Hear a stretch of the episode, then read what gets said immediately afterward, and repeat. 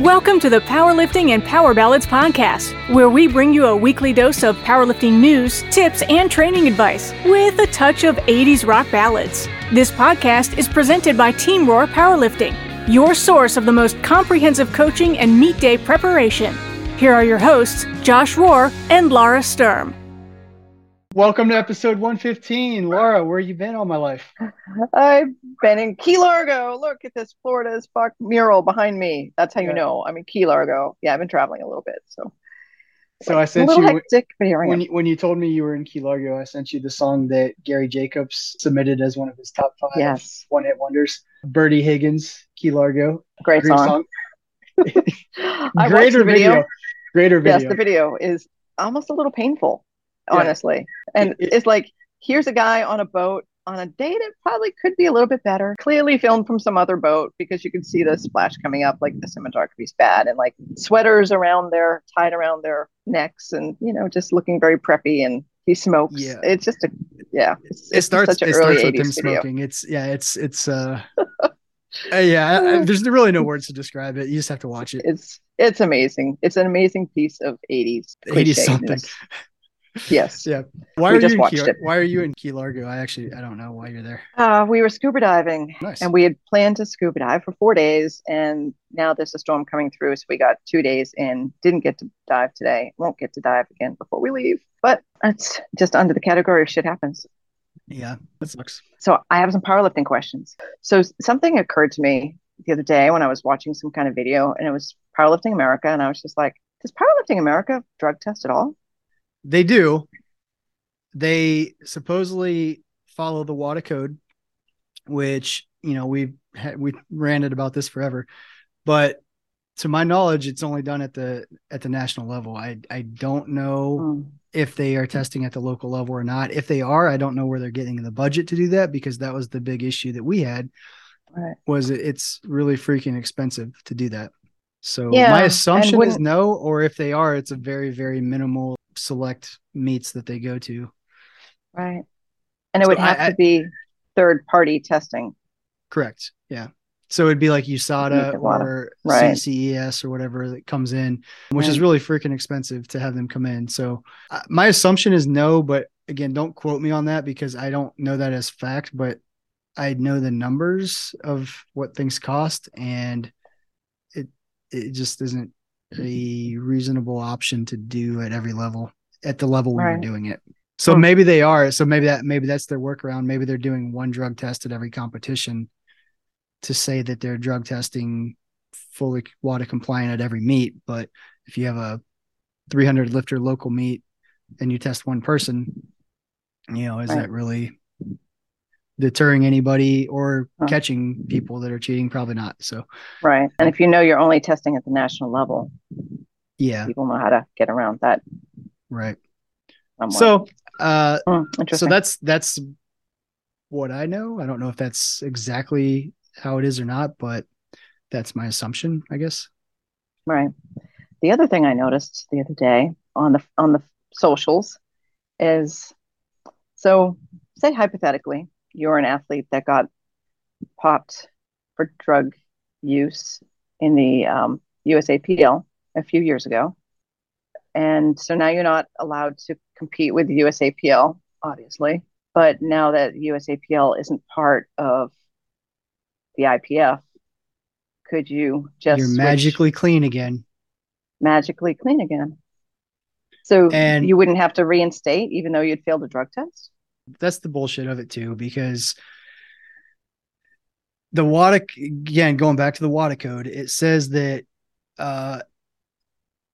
how is it worded? Basically non-WADA signatories should be acknowledged and enforced basically in WADA tested organizations, which means, again, we still contend that we're WADA compliant based on the criteria, but the IPF is saying that we're not. That's part of the reason we got kicked out.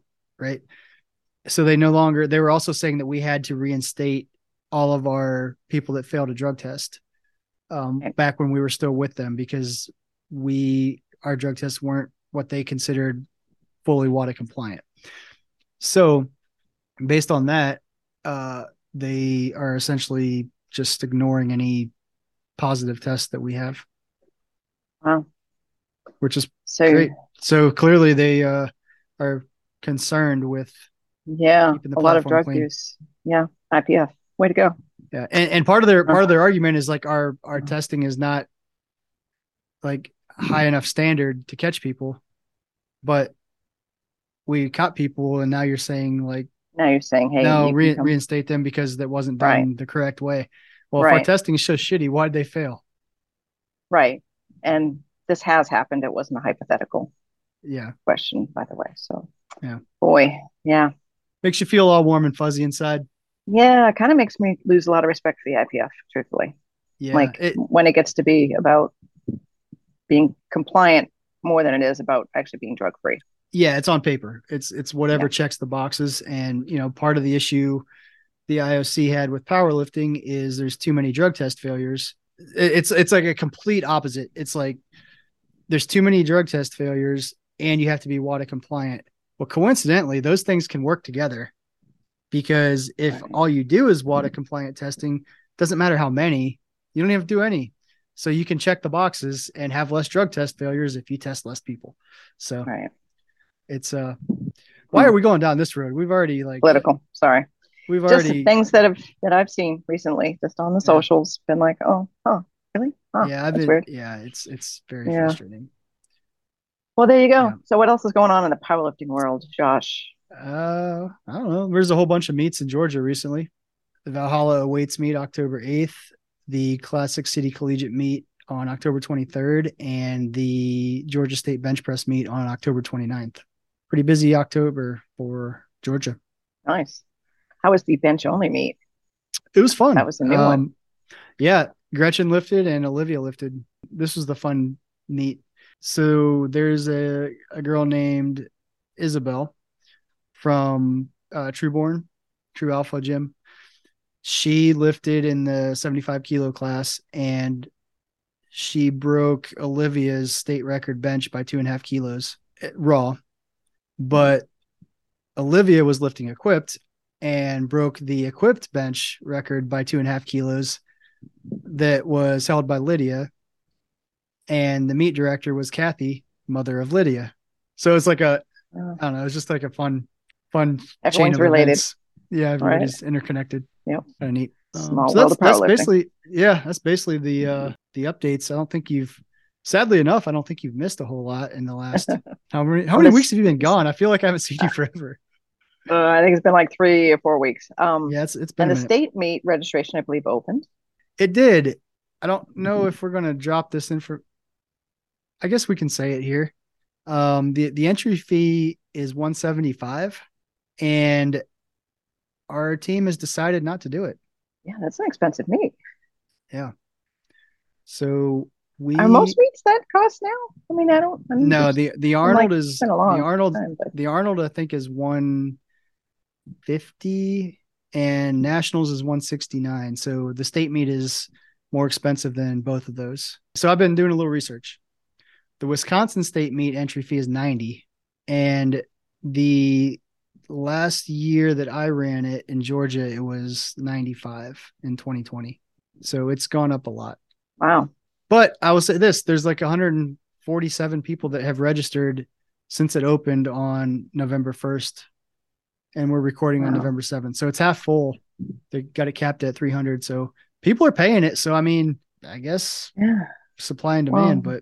But we have a lot of collegiate lifters on our team, and some of our lifters were doing it basically as a semi-mock meet going into the Arnold, and it's not worth it to them paying $175 to do a mock meet. Essentially, it's kind of sad. Like I really, you know, we've had a team every year since this team competition started in 2011, and this would be the first year we don't have a team. Wow.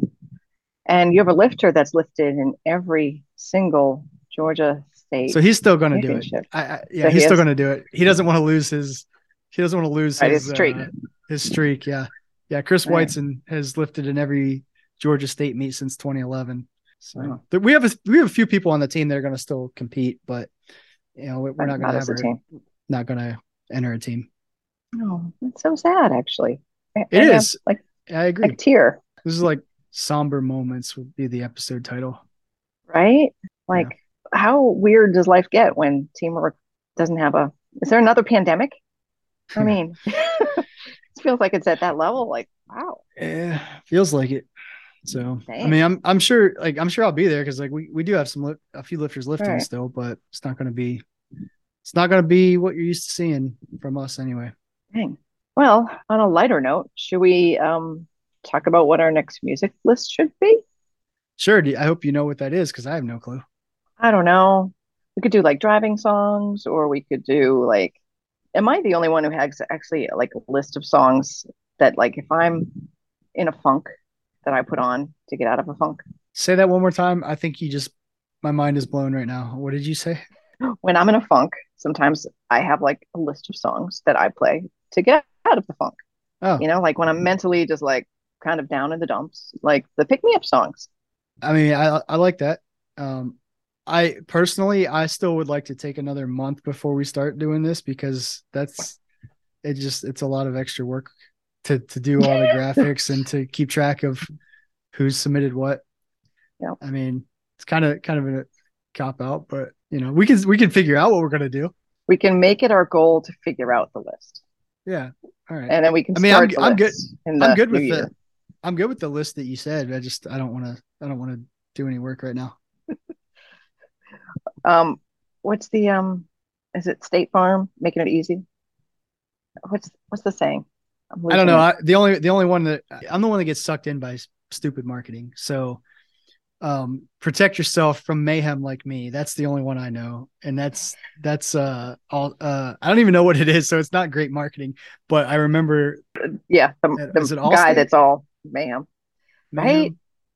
You're right. It's not great marketing if you don't even know who it was.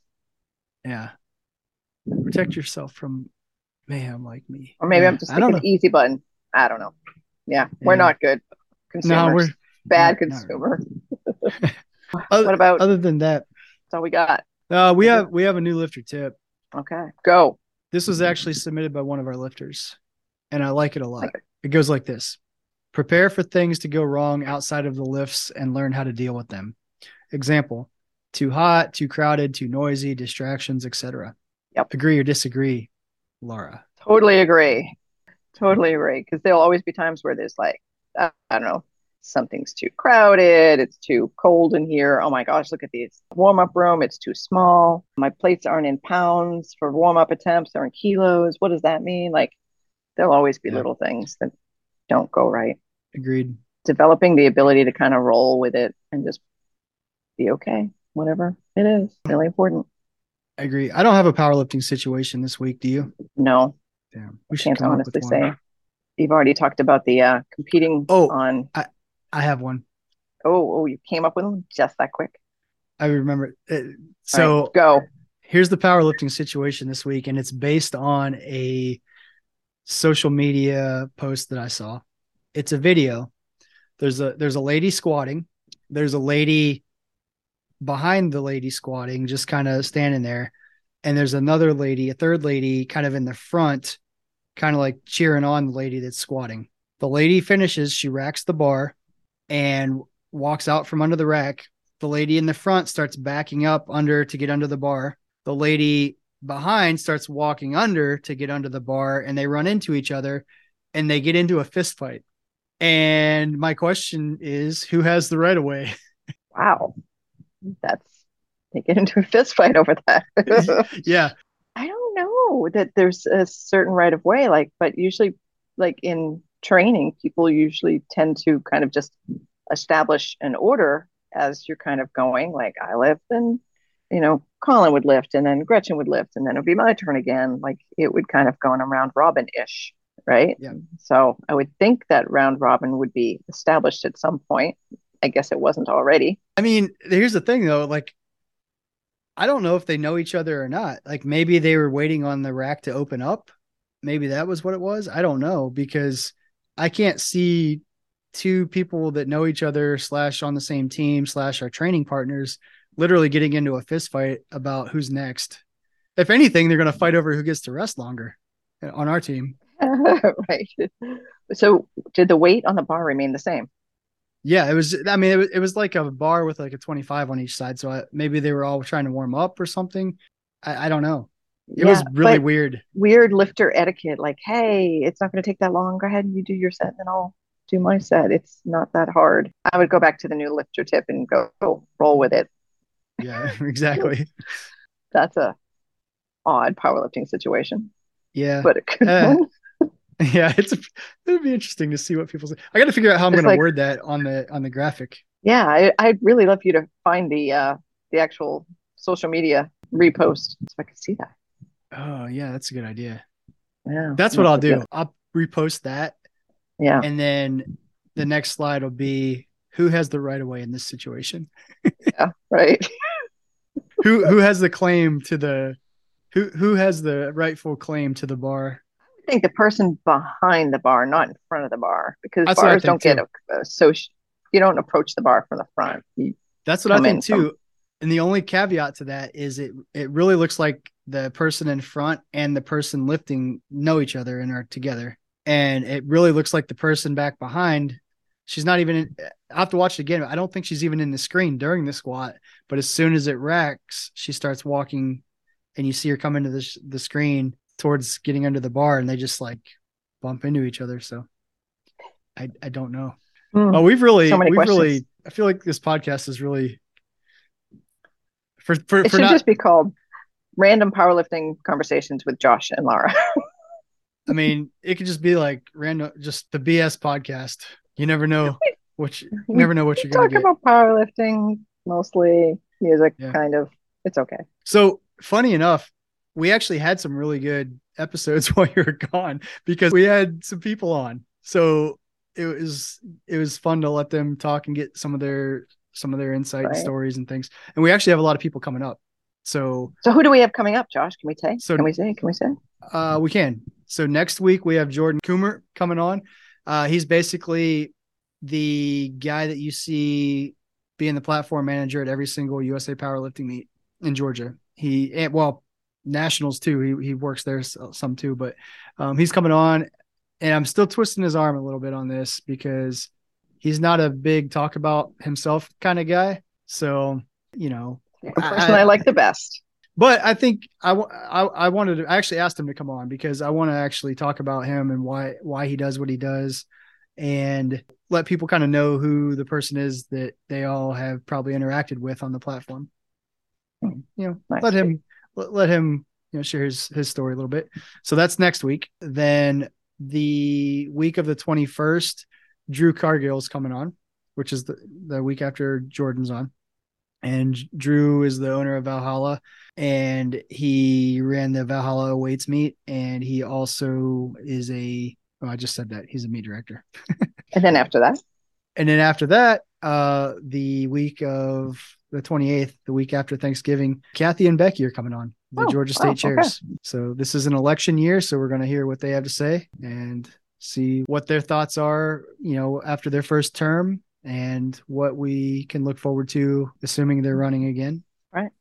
So. All right. Yeah. Well, that's pretty much it. So are you going to be here next week? I mean. I believe so. That's a soft commitment, but okay. I won't be in Key Largo. I will be back to my regular domicile. All right. Disappointingly, but yes. Well, I'm not gonna lie, I've missed you. And thanks.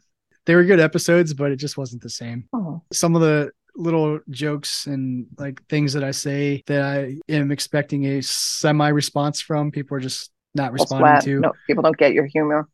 Yeah, it's really hurts me. It's terrible. So if nothing else, thank you for humoring me, and we'll see you next week. Yes. We'll see you next week with Jordan. All right. Later. Sounds like fun. Bye now.